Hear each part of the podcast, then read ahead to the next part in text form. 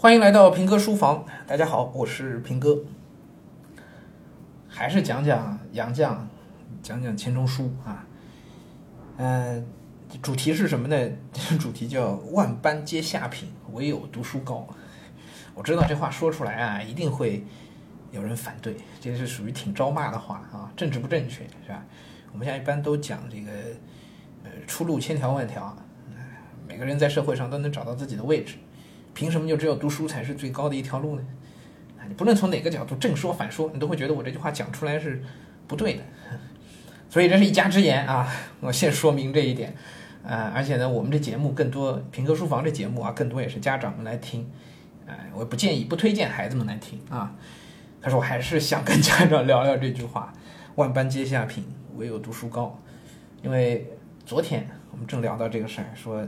钱钟书当时这帮朋友里头，就一起留学的，还不能叫朋友了，同学啊，身边认识的人、熟悉的人，嗯，随着时间的流逝，这些人通通都灰飞烟灭啊。但钱钟书自己也灰飞烟灭了，是吧？可是他留下东西来了，他留下东西来啊。剩下那些所谓情商很高的人呢，没有留下什么东西来，对吧？他们的差别在哪里？你说这些人读书好像也不错哎。在我理解当中啊，这个差别是在于，他们可能把读书当成一个谋生的手段，或者是利益的交换，啊，就是所谓的学好文武艺，授予帝王家，用我自己的能耐换取一些现实的利益。他们根本，他们真正去关注的东西是什么？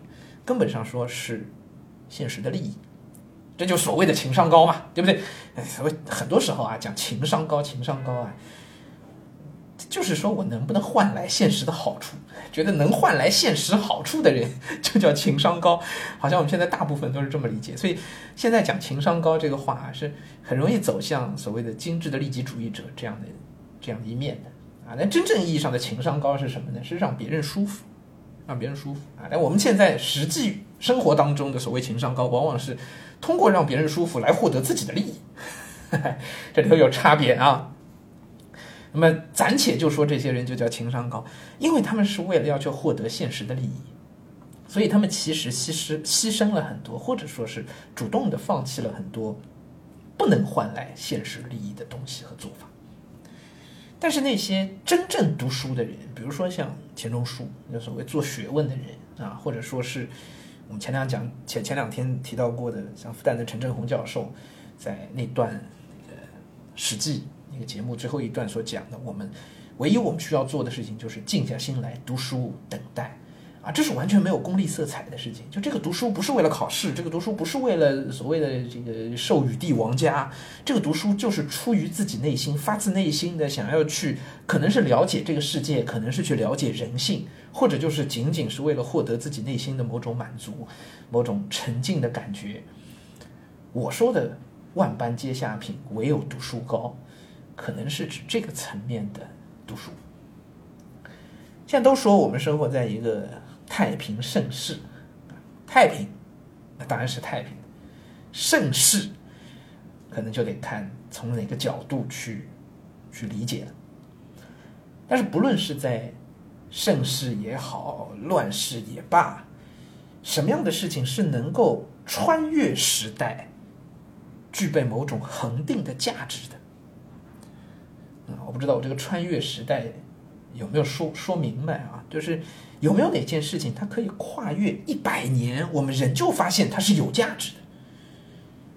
因为我们现在生活当中，现代人的生活啊，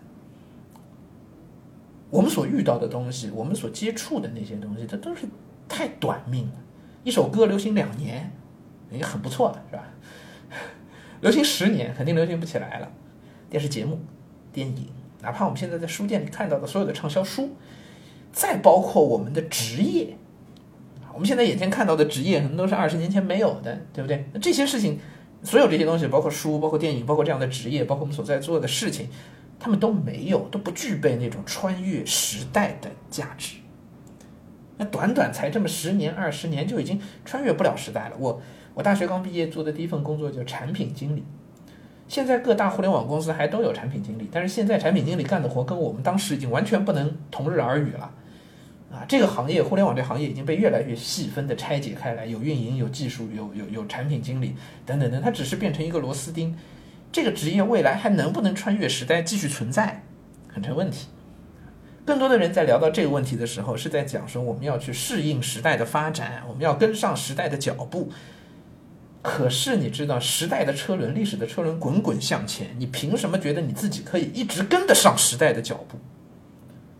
我很怀疑这个说法，倒不是说你你不拥抱变化，你哪怕内心再想拥抱变化，哪怕你理智上知道这就是我应该这么做，我守我守着我自己那些东西是不对的，我要跟着它去变，可是你会有很多很多的限制。互联网行业现在有所谓的三十五岁的现象，就三十五岁以后你就没有办法获得一席之地，要裁员首先裁你，对不对？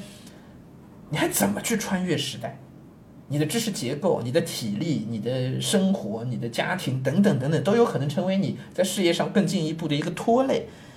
你穿越不了时代，对不起，完蛋，你就会成为这个时代的牺牲品。就我们之前讲的，你会被历史的车轮哗碾过去一遍，一抬头发现历史在倒车。这么多东西，它都穿越不了时代。那么我们如果放眼一百年、两百年去看，那可能是我们读读历史的、学历史的价值真正价值所在啊！就真的倒回头去看，你会发现几千年的历史当中，有没有什么东西它是可以一直贯穿下来，它是真正可以穿越这个时代的？有吗？也许我们读一本《史记》，读中国的历史，你会发现权力 那是贯穿始终的，对不对？没错。在一个权力结构的社会当中，权力自然贯穿始终。在任何一个年代，拥有权力都可以让你在拥有权力的时候生活的更好。但是对普罗大众来说呢，还有没有一些什么东西是可以穿越时代，让你在里头能够找到自己，能够有一个相对安定的生活的呢？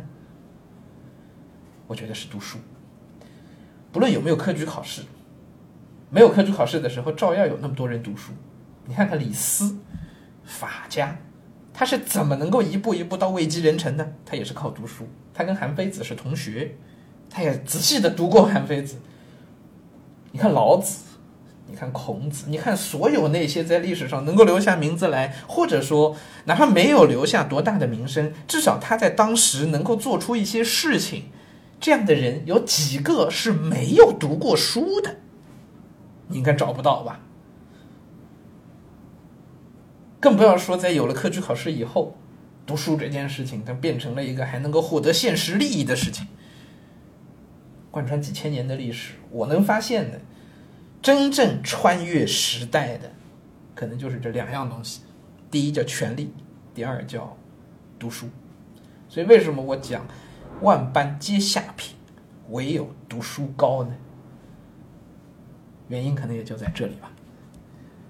所以，我们如果真的可以静下心来读书、等待，那么你也许不会过上大富大贵的生活，但是你至少可以做到自己的心是安静的，是妥帖的。而一个真正能够静下心来读书和等待的人，时代是不会亏待他的。说起来，这个话题应该也跟教育。有关。好了，今天就聊到这里，咱们明天书房再见。